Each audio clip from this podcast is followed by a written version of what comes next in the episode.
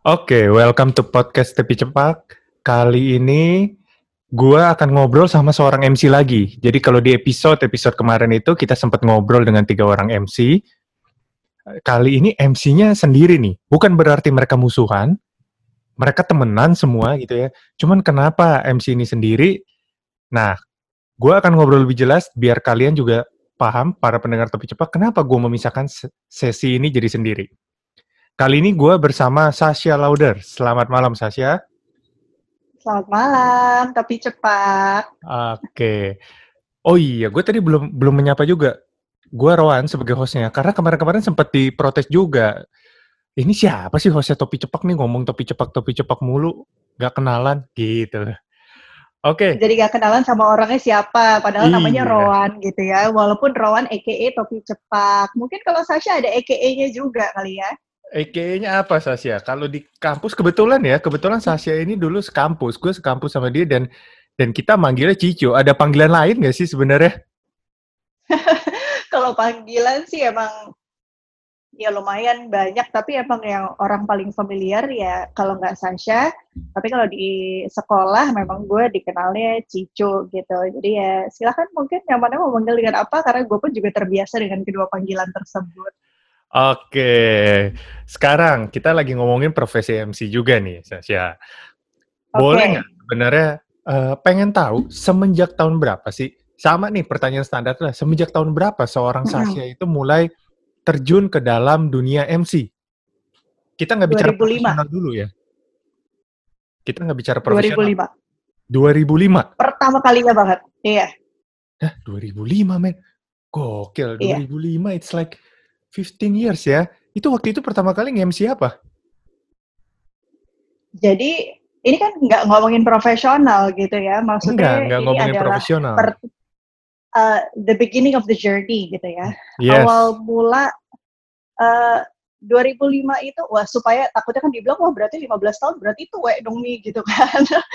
Stikernya tapi padahal enggak kok. Oh itu 2005 itu, itu Ini menarik nih, sorry jadi dipotong dulu. Jadi ada Boleh. ada apa?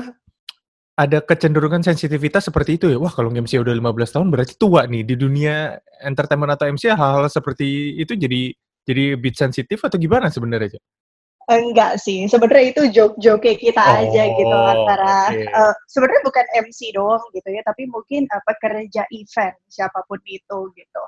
Um, kita suka bilang, oh udah berapa lama wah tua lo tua gitu, walaupun pada akhirnya mungkin karena kurang nyaman gitu ya orang suka bilang oh berarti senior senior gitu. Karena kan oh. kita juga kurang seneng gitu untuk saling men wah berarti lo lebih suhu atau lebih senior? Karena hakikatnya menurut gue di dunia event itu ya semua sama-sama belajar gitu enggak uh, dan kemampuan orang untuk belajar itu kan juga dan menyerap pengalaman itu kan tidak hanya tergantung dari berapa lama menurut gue ya Ro ya gitu. Ada orang yang dalam waktu lima tahun mungkin menyerap ilmu sama banyaknya dengan orang yang sudah ada di industri tersebut 10 tahun gitu. Jadi menurut gue itu bukan satu-satunya jaminan gitu apakah seorang MC itu bisa sukses atau enggak. Uh, anyhow, mm -hmm. ngomongin soal tadi balik journey. lagi ya. Yeah. The beginning itu adalah pertama kalinya banget gue ingat bahwa perjalanan gue uh, itu gue sebenarnya masih SMA justru. Masih SMA. Masih SMA. Ya? Okay. Iya, masih SMA dan berangkat dari keinginan gue untuk ah kayaknya asik kali ya gitu, cari-cari duit jajan lebih gitu. Karena gue adalah orang yang termasuk dididik cukup strict oleh orang tua gue. Gue sangat tidak dimanja, sangat dipaksa untuk harus mandiri, harus struggle gitu dengan beberapa keterbatasan kita gitu ya. Jadi gue selalu merasa cari ah gitu kesempatan untuk bisa nambah-nambah duit. Kebetulan waktu itu ada teman gue yang uh, orang tuanya kebetulan bekerja di bidang IO. IO ini mengerjakan uh, activation gitu ya, kegiatan-kegiatan pameran-pameran kecil di uh, mall-mall yang ini gue bahkan masih ingat gitu mallnya, mall uh, Sunter, mall bisa dibilang ini bukan top rated malls gitu ya, mall yang uh, cukup sepi gitu ya, nggak terlalu rame. Ini Sunter Mall, Mall yang, yang di Danau Sunter itu? Iya betul sekali. Oke, okay, iya iya. Uh, Terus uh, Setia Budi Nah, Setia Budiwan itu belum sehits kayak sekarang gitu. Dulu itu oh bahkan isi restorannya masih sedikit, nggak ada apa-apanya di situ gitu ya, sepi banget bahkan udah kayak kuburan gitu, kosong melompong kan. Jadi mm -hmm. setiap weekend gue diajak untuk ayo yo kerja sambilan gitu, kerja sambilan. Mungkin era mereka juga pada saat itu merupakan IO yang belum terlalu besar, maka uh, cutting cost is everything dong gitu kan. Ya, dan untuk cost, efisiensi lah ya pastinya. Hmm, cost, cost efficiency dan untuk meng-hire gue yang sama sekali nggak punya pengalaman, uh, buat gue tapi duit segitu udah berharga banget gitu kan. Gue ingat pada saat itu gue disuruh kerja setiap weekend, setiap Sabtu dan Minggu itu gue diajak untuk MC di mall dari jam mall buka sampai mall tutup jam 10 pagi sampai dengan jam 10 malam. Itu ngebawain acara apa gitu? Harus, uh, pada saat itu ada salah satu uh, bank gitu ya yang kerjasama dengan brand anak-anak gitu. Jadi ada fashion show-nya, ada kayak uh, tokoh-tokoh kartun yang keluar untuk foto-foto bersama dengan anak-anak yang kayak gitu-gitu, Ro. Oke, okay, nah, oke. Okay. Uh, gitu. Jadi lebih targetnya ini adalah untuk keluarga dengan anak kecil gitu. Nah, gue ingat sekali pada saat itu gue di disuruh untuk membawakan acara dengan slot yang penuh gitu ya dari pagi sampai dengan malam dan gue udah standby di mall itu dari jam 8 pagi, jam 7 pagi karena emang belajar gitu melihat gimana setupnya dan baru bisa pulang jam 10 beres-beres mungkin jam 11 malam baru pulang. Dan pada saat itu gue dibayar sehari itu adalah 100 ribu.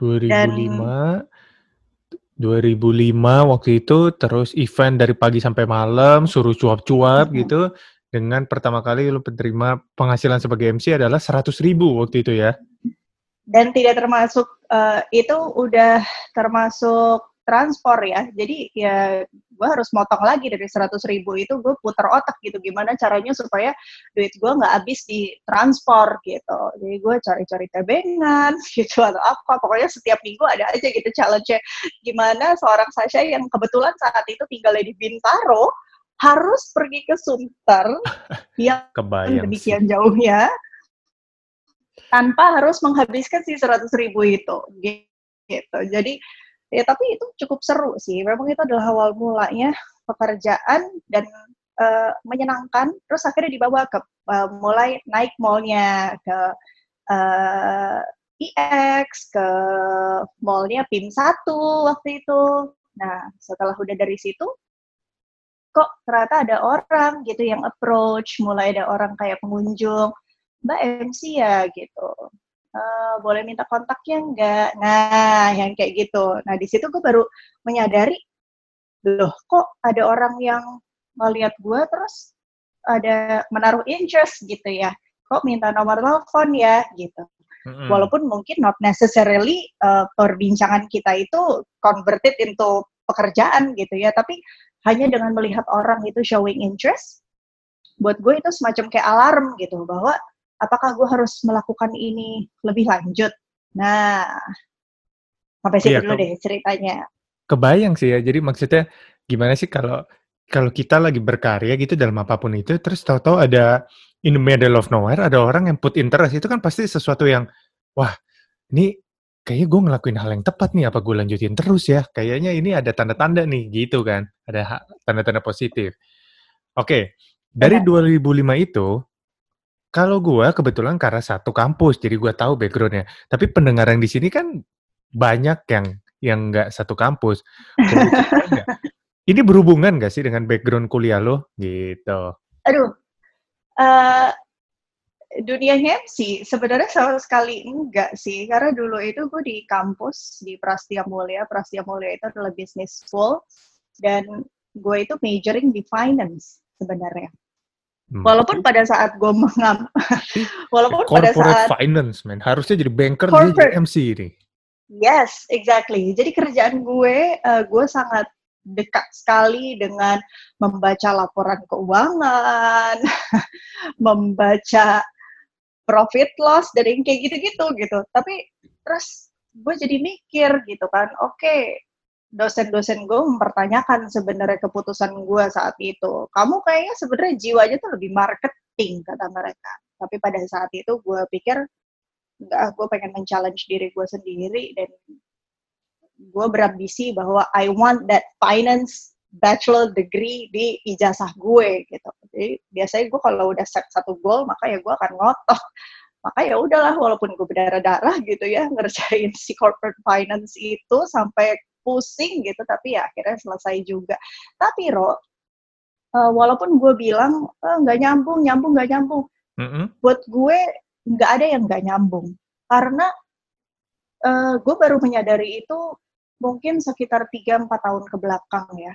Di saat gue sekarang uh, udah mulai megang beberapa klien dari lintas industri macam-macam dan ternyata makin ke sini gitu ya uh, gue melihat bahwa kluster-kluster klien gue itu datangnya yang repeat uh, clients gitu ya adalah hmm. mereka yang uh, banks, uh, insurance.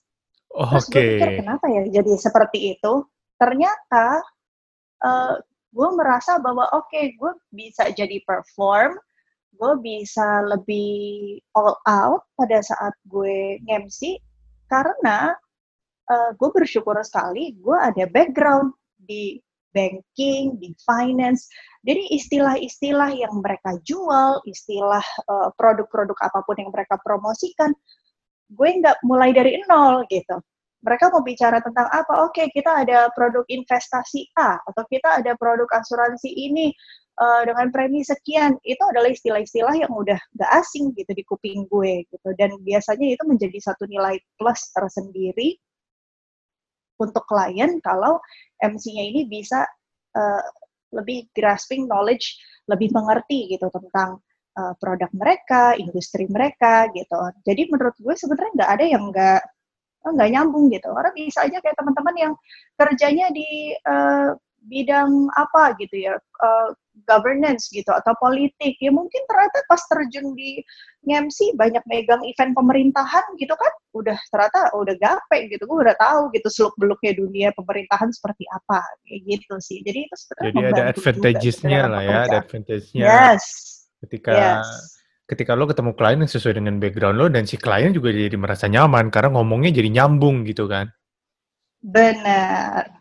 Oke. Nah sekarang gue akan mulai masuk kenapa gue memisahkan lo dari tiga orang uh, eh, MC yang lain itu ya. Karena ini ada yang Serok menarik. jadinya. ini ada yang menarik. Kenapa, nih. kenapa? Karena buat pendengar topi cepat, gue itu ngelihat Asia MC di salah satu brand otomotif gitu ya. Uh, sebutlah, kita boleh nyebut brand kayaknya di sini. Toh anyway kita iya, kita nggak ada perjanjian kerjasama kan. Enggak. Sasha itu ngemsi di Honda dari zaman gue kerja di Toyota. Jadi kita selalu seberang-seberangan tuh. Itu udah Bener tahu berapa tahun ya gue kerja aja tuh di otomotif udah 10 tahun ada kan. Sementara gue sudah pindah-pindah brand, gue setiap kali kebut Honda pasti gue mendengar suara yang khas. Ketemu lagi dengan bertemu dengan saya, Sasha udah. Gue sampai bilang, wah gila ini. Udah berapa lama itu ya, Cuk? Itu ada kali 10 tahun malah lebih kayaknya ya tambahin aja setahun Bro. Kebetulan gue di Honda itu dari 2006. Walaupun eh, nggak uh, bersih MC ya, 2006 itu gue memulai perjalanan gue di Honda justru adalah sebagai uh, Honda Beauty mereka. Itu adalah per, pengalaman pertama gue sebagai SPG. Jadi padahal gue sebenarnya udah MC gitu, tapi karena gue waktu itu lagi liburan sekolah ya transisi antara SMA mau ke kuliah sambil nunggu uh, jadwalnya terus tiap kuliah masuk kuliah. Mm -hmm terus gue bingung mau ngapain. Terus uh, salah satu teman kita juga Shirley. Which okay. is ang angkatan eh, angkatan lo ya? Yeah, iya. Shirley yeah. waktu gue inget banget Shirley waktu itu bilang eh kita ini yuk kerja sampingan dia bilang. Kerja sampingan apa? Itu bentar lagi ada pameran otomotif namanya IMS IMS 2006 uh, itu brand Honda lagi rekrutmen nyari SPG terus gue pikir oh ya udah oke okay, boleh lah gitu lumayan gitu jadi SPG, berdiri seharian, berapa uangnya gitu? 300 ribu saat itu. Terus gue pikir, tiga ratus ribu lumayan gue nge-MC aja cuma seratus ribu gitu kan kalau tiga ratus ribu menang banyak kan harusnya gitu mau lah gue berangkat akhirnya ke Sunter casting ditanya-tanya, interview, dan kebetulan akhirnya lolos. Nah, itulah pertama kalinya perkenalan gue dengan dunia otomotif dan perkenalan gue dengan Honda. Gitu. Yang akhirnya sampai sekarang masih hatinya juga di Honda dan Honda hati, hatinya juga nggak pindah gitu ke Sasya. Honda ini adalah Honda mobil ya. Benar. Nah, di Honda mengawali karir sebagai Honda Beauty, kapan mulai dipercaya uh, menjadi MC? Dan gimana sih ceritanya kok bisa bisa tahu-tahu dipercaya menjadi seorang MC gitu? Karena setahu gua, Jadi, pengalaman gua at the time gitu ya, huh? Back in kayak gua di 2010 aja, MC itu brand-brand besar apalagi itu mereka cenderung mencari MC yang udah ya MC-nya bahkan kelasnya udah kayak kelas artis gitu kan. Makanya ini menarik artis, gimana iya. seorang Sasya yang dari Honda Beauty bisa dipercaya akhirnya menjadi MC di brand besar. Gimana itu ceritanya? Hmm. Jadi pada saat itu mungkin karena gue juga masuk ke dunia SPG itu tanpa bekal apa-apa, tanpa pengalaman apa-apa, jadi I have nothing to lose gitu. Pada saat gue bekerja, gue kayak ya udah jalanin aja sebaik gue gitu, jalanin aja semampu gue gitu.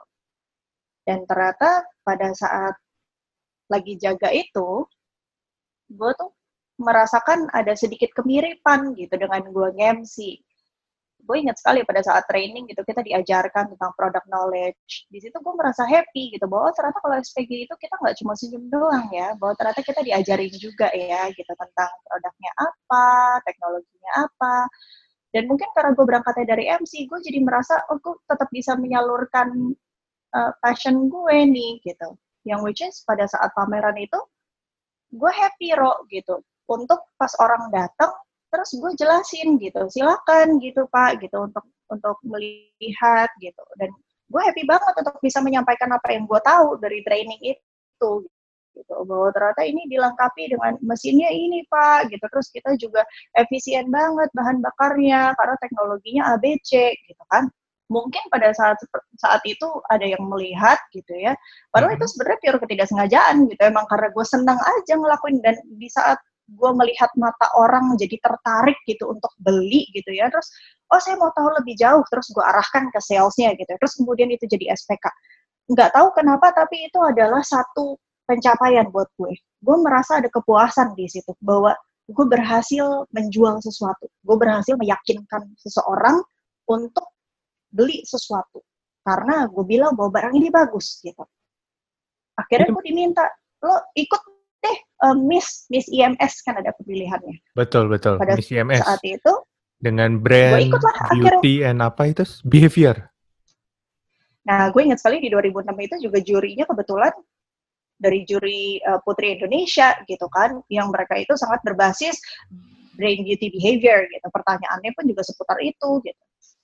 Ya gue juga jawab ya seadanya seadanya gue gitu. Tapi mungkin karena gue ya gue senang gitu pas uh, training juga gue dengerin gitu. Jadi gue merasa di, pada saat gue disuruh menjual ya mungkin ada sedikit keberuntungan karena sedikit pelajaran dari MC gue itu terpakai di situ. Dan entah kenapa akhirnya jadi menang Miss IMS dan itu adalah pertama kalinya IMS uh, eh, memutuskan untuk membuat piala bergilir di mana nama brandnya itu diukir permanen di piala dan itulah mungkin jadi pertama kalinya dan itu kebetulan saat itu cukup diapresiasi oleh brand dan dari situ akhirnya diajak kenapa kamu nggak coba aja untuk MC kemudian gue dites lah oleh agensi mereka. Coba tes ngomong wah itu luar biasa roh gue deg-degannya kayak apa? Lutut terasa udah kayak udah kayak jelly udah kayak kopong. Disuruh ngomong serius, karena serius. itu adalah brand besar. Jadi Sebentar. Jadi ini cukup sebenarnya cukup sih cukup singkat ya waktunya. Jadi 2006 mulai bekerja di Honda terus dapat uh, Miss IMS juga terus langsung di, uh-huh. ditawarin dikasih kesempatan gitu untuk audiens audiens audisi lah ya audisi menjadi MC ya iya betul oke okay. itu proses audisinya gimana sampai bikin lo keringet dingin gemetaran dan lain-lain emang setegang apa uh, pokoknya kan disuruh datang ke kantor gitu kan. Dan mungkin itu pertama kalinya gue encounter dengan orang-orang uh, agency brand gitu ya.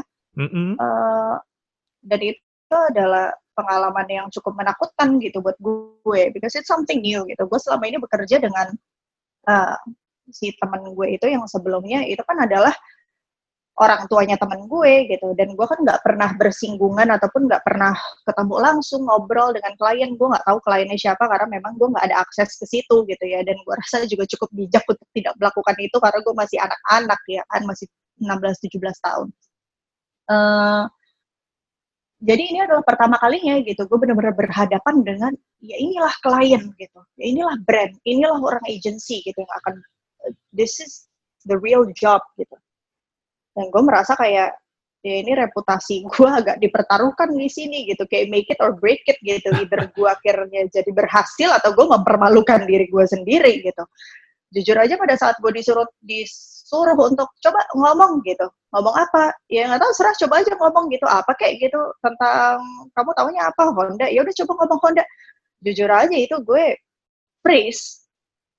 Freeze. Gue nggak oh, nggak oh, langsung aja ya? gitu ya? Gue freeze.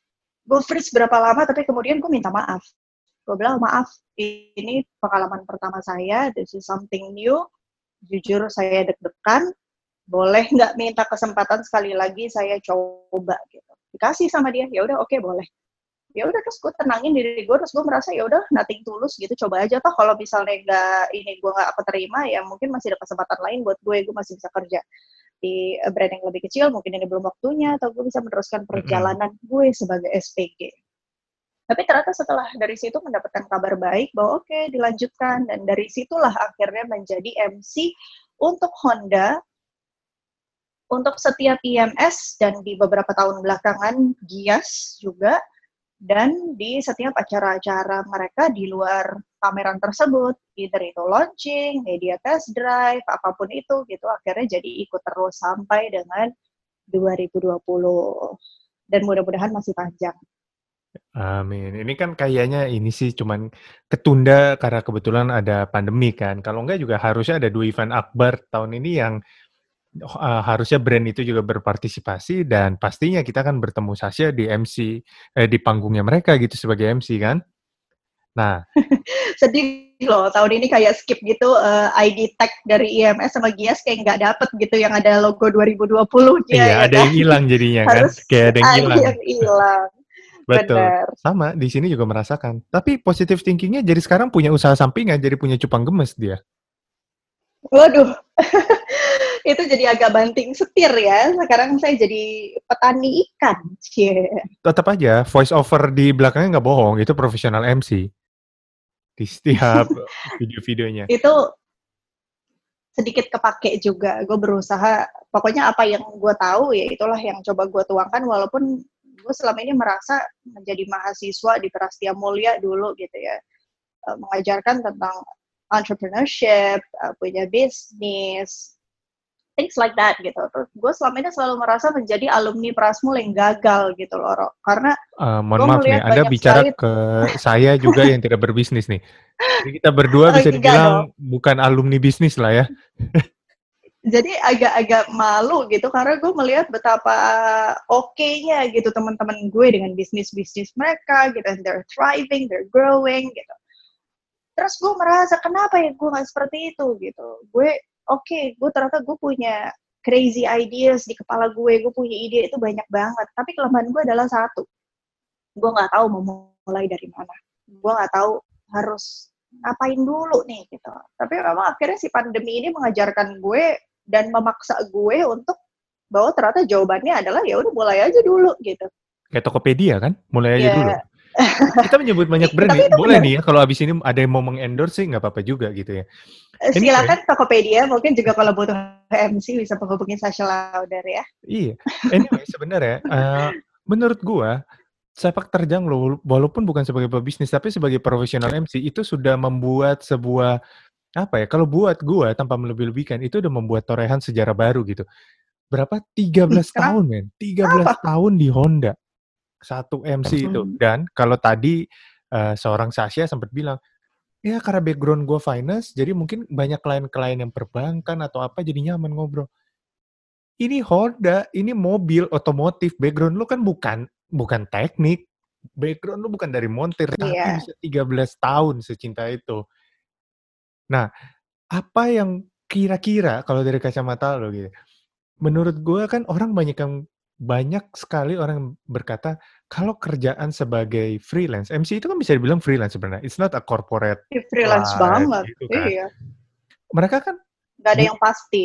betul, dan banyak orang yang menyepelekan, eee, repeat client atau apa pun itulah, mereka dengan pikiran, "Ya entar Hmm. gue bisa mencok ke kiri atau ke kanan."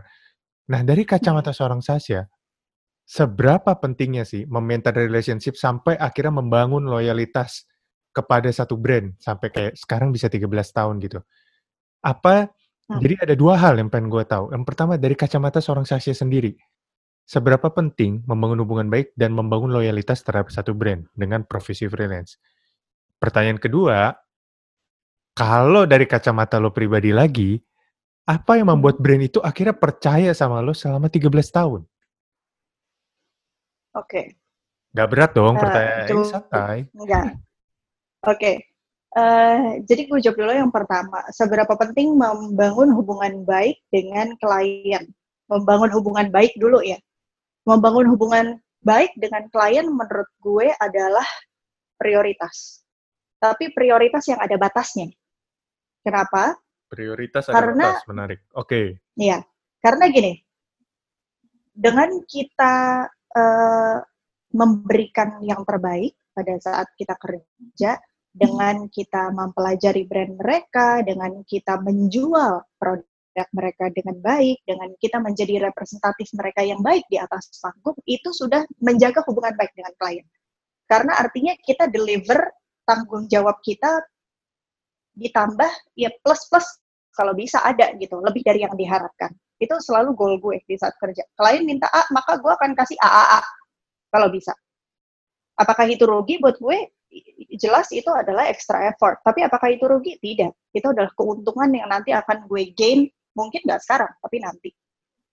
Kenapa terbatas? Karena pekerjaan event itu tidak sebatas lo ngomong dengan klien uh, langsung. Kita ini ada uh, posisinya ada yang di tengah. Di tengah ini ada teman-teman IO, teman-teman uh, show management atau event crew, ada teman-teman agency, PR agency. Ini adalah orang-orang yang juga merupakan bagian dari sebuah event yang harus kita hormati. Biar gimana pun, gue selalu berusaha untuk menyapa baik dengan klien, tapi gue juga menjaga sangat apa ya, mungkin kalau gue bahasanya agak strong gitu ya, haram hukumnya bagi seorang MC itu untuk membypass langsung ke klien. Hmm. Ajak-ajak lagi dong kita gini itu buat gue ada ada tata keramanya di situ. Oke. Okay. Karena biar gimana pun kalau lo mau menjaga longevity pekerjaan lo bersama dengan klien, uh, lo juga harus menjaga nama baik IO ataupun agensi yang membawa lo. Karena biar gimana pun mereka juga punya andil dalam pekerjaan lo saat itu. Mau mereka pekerjaannya bagus atau enggak ya, enggak ngaruh. Mau mereka pekerjaannya jelek dan lo sulit saat itu, tetap haram hukumnya untuk lo ngaduin. Jadi sekali lagi adalah menjaga hubungan baik tapi terbatas.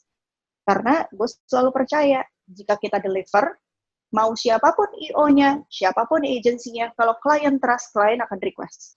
Saya ingat, saya waktu itu pernah event, event ini MC-nya adalah si ini, tolong cariin. Menurut gue. Yang kedua, kalau seberapa penting membangun loyalitas terhadap klien, gue akan bilang it depends. Kenapa it depends? Karena menjadi seorang MC buat gue adalah lo harus mengenal jelas siapa klien lo. Lo harus mengenal jelas industri yang lo masuk itu apa. Karena industri banking, industri IT, industri FMCG, industri uh, insurance, uh, governance, sampai ke otomotif, itu industrinya semuanya beda gue akan berusaha untuk mengenali oke okay, jadi gue nggak bilang bahwa eh, yang menclak-menclak salah oh tentu enggak ya itu adalah hak gitu dan gue juga ada kok industri di mana ya gue muter gitu loh industri yang dari satu brand, kemudian besoknya gue ke kompetitornya, dan itu nggak masalah. Kenapa? Karena kliennya, tipenya adalah yang, ya kita nggak masalah mau MC-nya kemarin habis dari mana, gitu. Kita nggak masalah, yang penting kita emang sukanya refresh aja mukanya baru terus, gitu. Hari ini kita MC-nya A, ntar minggu depan launching kita MC-nya B, nggak mau sama.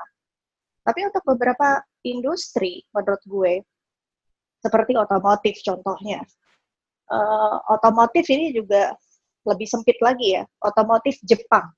Mm-hmm. Jadi menurut gue ini lebih ke culture negaranya. Mereka adalah orang-orang yang sangat disiplin dan orang yang sangat value loyalty.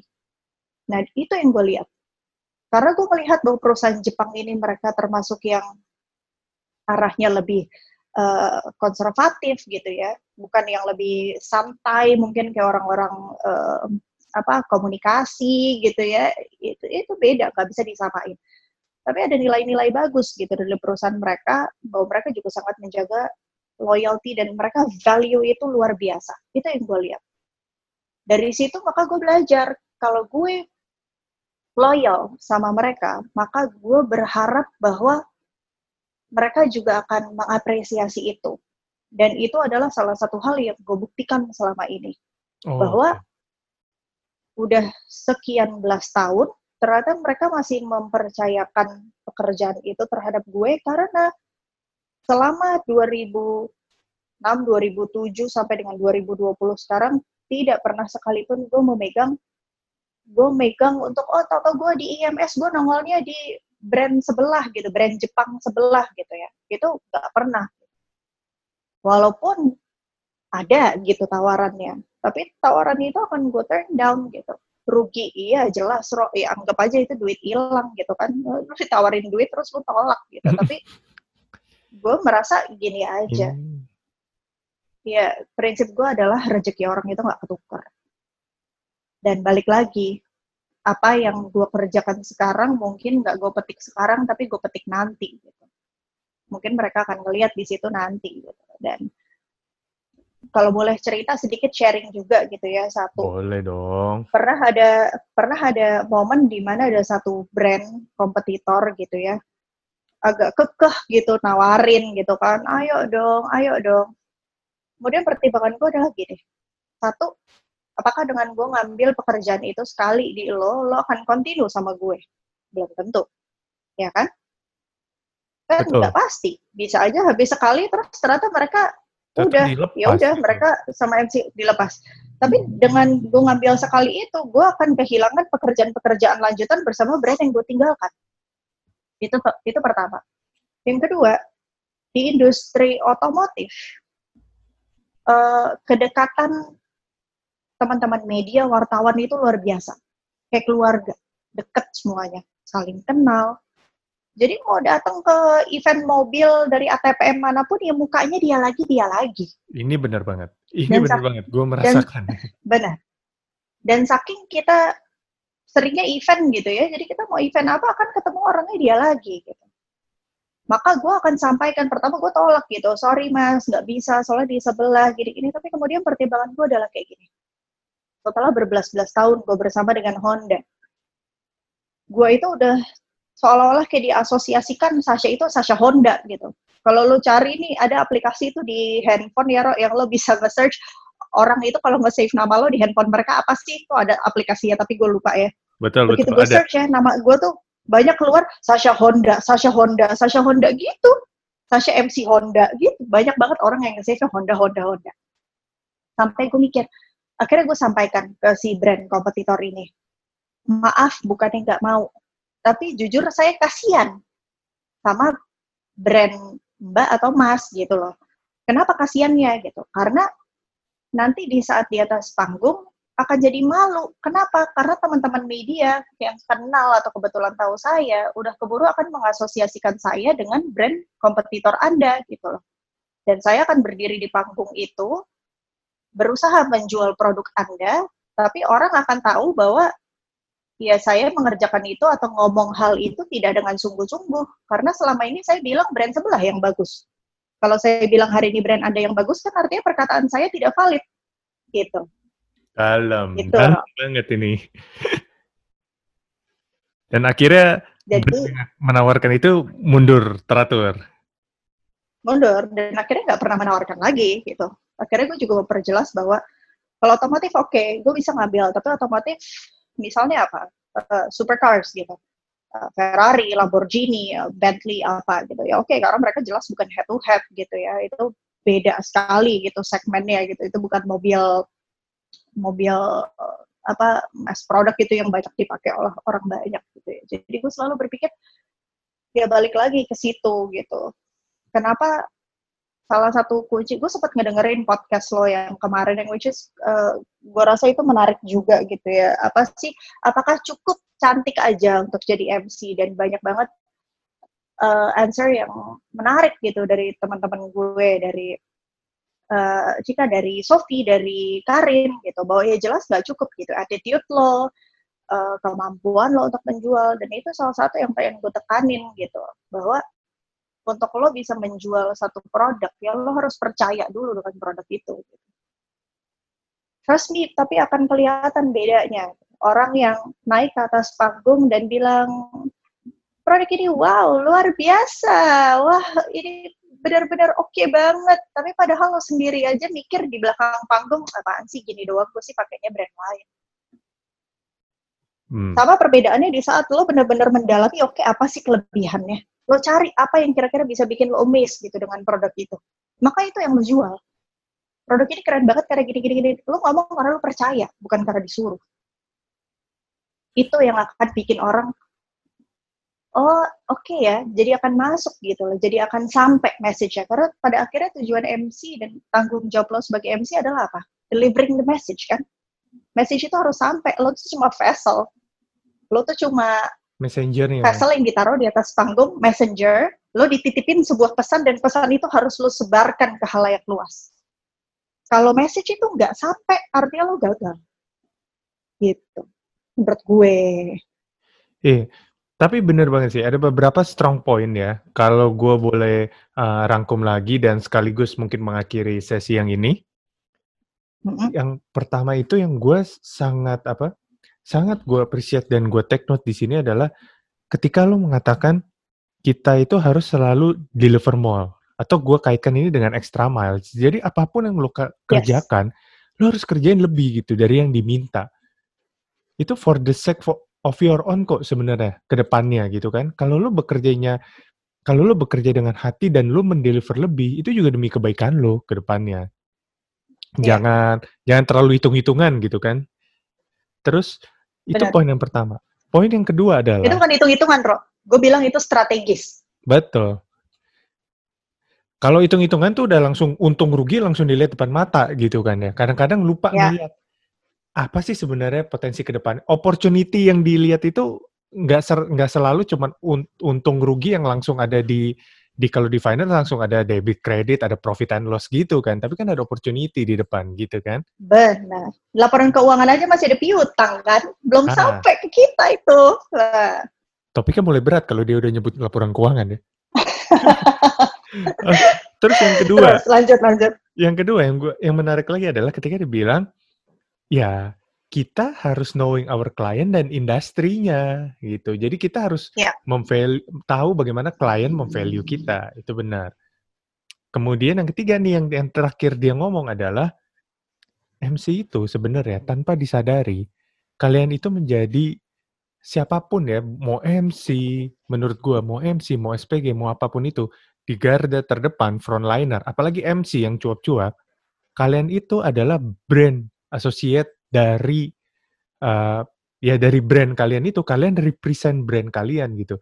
Jadi ya kalian benar-benar harus paham, benar-benar harus yakin yang kalian mau deliver barulah kalian bisa mendeliver message itu dengan benar gitu kan.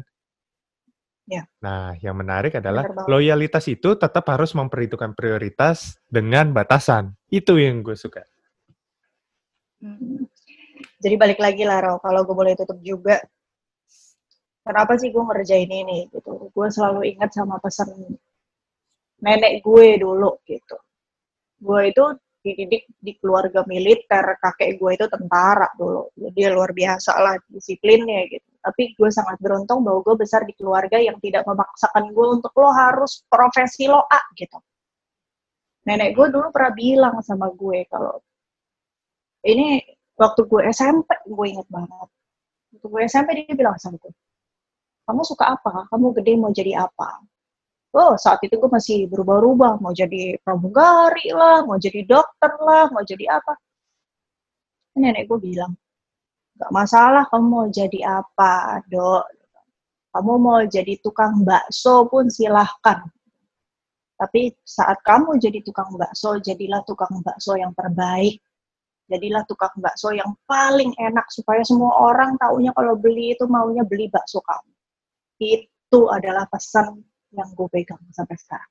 Almarhumah nenek gue yang mengatakan bahwa jangan pernah malu dengan pekerjaan lo apa pun. Ya sama lah mungkin sekarang gue juga lagi jadi petani ikan gitu, jadi tukang ikan gitu ya kerjaannya ternak ikan ya harus malu masa seorang MC gini jadi kerjaannya jualan ikan nggak harus malu gitu tapi prinsip gue adalah apa pun pekerjaannya lakukanlah yang terbaik gitu kasihlah si extra mile itu maka itu nanti akan terbayarkan nanti nggak mungkin enggak gitu sih gila itu strong and powerful message banget karena kebetulan di hari yang sama ini tadi pagi uh, Sasha ini baru menjadi MC di salah satu webinar acara gue juga dan dia menyampaikan message itu. Jadi dua kali powerful message itu disampaikan di hari ini dan itu cukup nampol. So anyway, thank you banget informasinya, thank you sharingnya dan thank you waktunya. Co, yang gue selalu ingat adalah pesan yang terakhir yang lo bilang, di mana pun lo berada, mau jadi apa pun lo, ya lo harus lakukan yang terbaik. Gitu. Yeah. Thank Terima you. kasih Ro udah kasih kesempatan buat gue untuk sharing sedikit side serius gue. Mungkin lain kali kita bisa ngobrol yang agak-agak lebih receh gitu kali ya. Oke, okay. uh, lain kali anyway, kita akan atur berempat dengan MC-MC itu karena mereka juga mau ngomong yang receh-receh. Cuman gue cuman oh, kalau itu bertiga aja hampir ngebajak uh, waktu podcast gue segitu ya. Kalau berempat kayaknya gue nggak akan kebagian. Gue hanya akan ya sudah dibuka ruang ini silakan kalian diskusi. silakan gitu terus tahu-tahu nanti lo masuk cuma buat waktu habis gitu yeah. ya.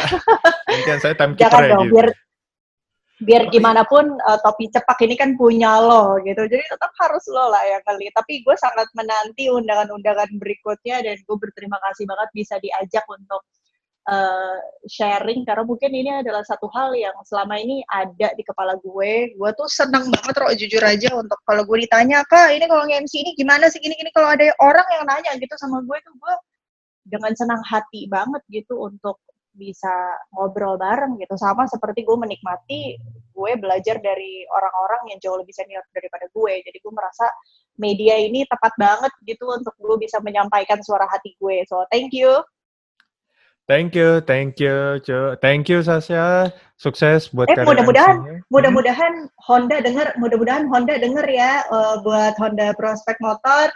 Uh, mudah-mudahan tetap sayang sama Sasha Lauder dan terus pakai Sasha sampai 2040 gitu kali ya. Amin. Amin. Ah, minimal kalau kalaupun sudah tidak di panggung bisa jadi di belakang panggung untuk menjadi advisor MC gitu kan? Mantap, mantap. Oke, okay. Thank you ya, sukses buat karir MC ya, sukses buat bisnis barunya, Cupang Gemes. Kita ketemu lagi di lain kesempatan. Thank you semua pendengar. Thank you. Goodbye.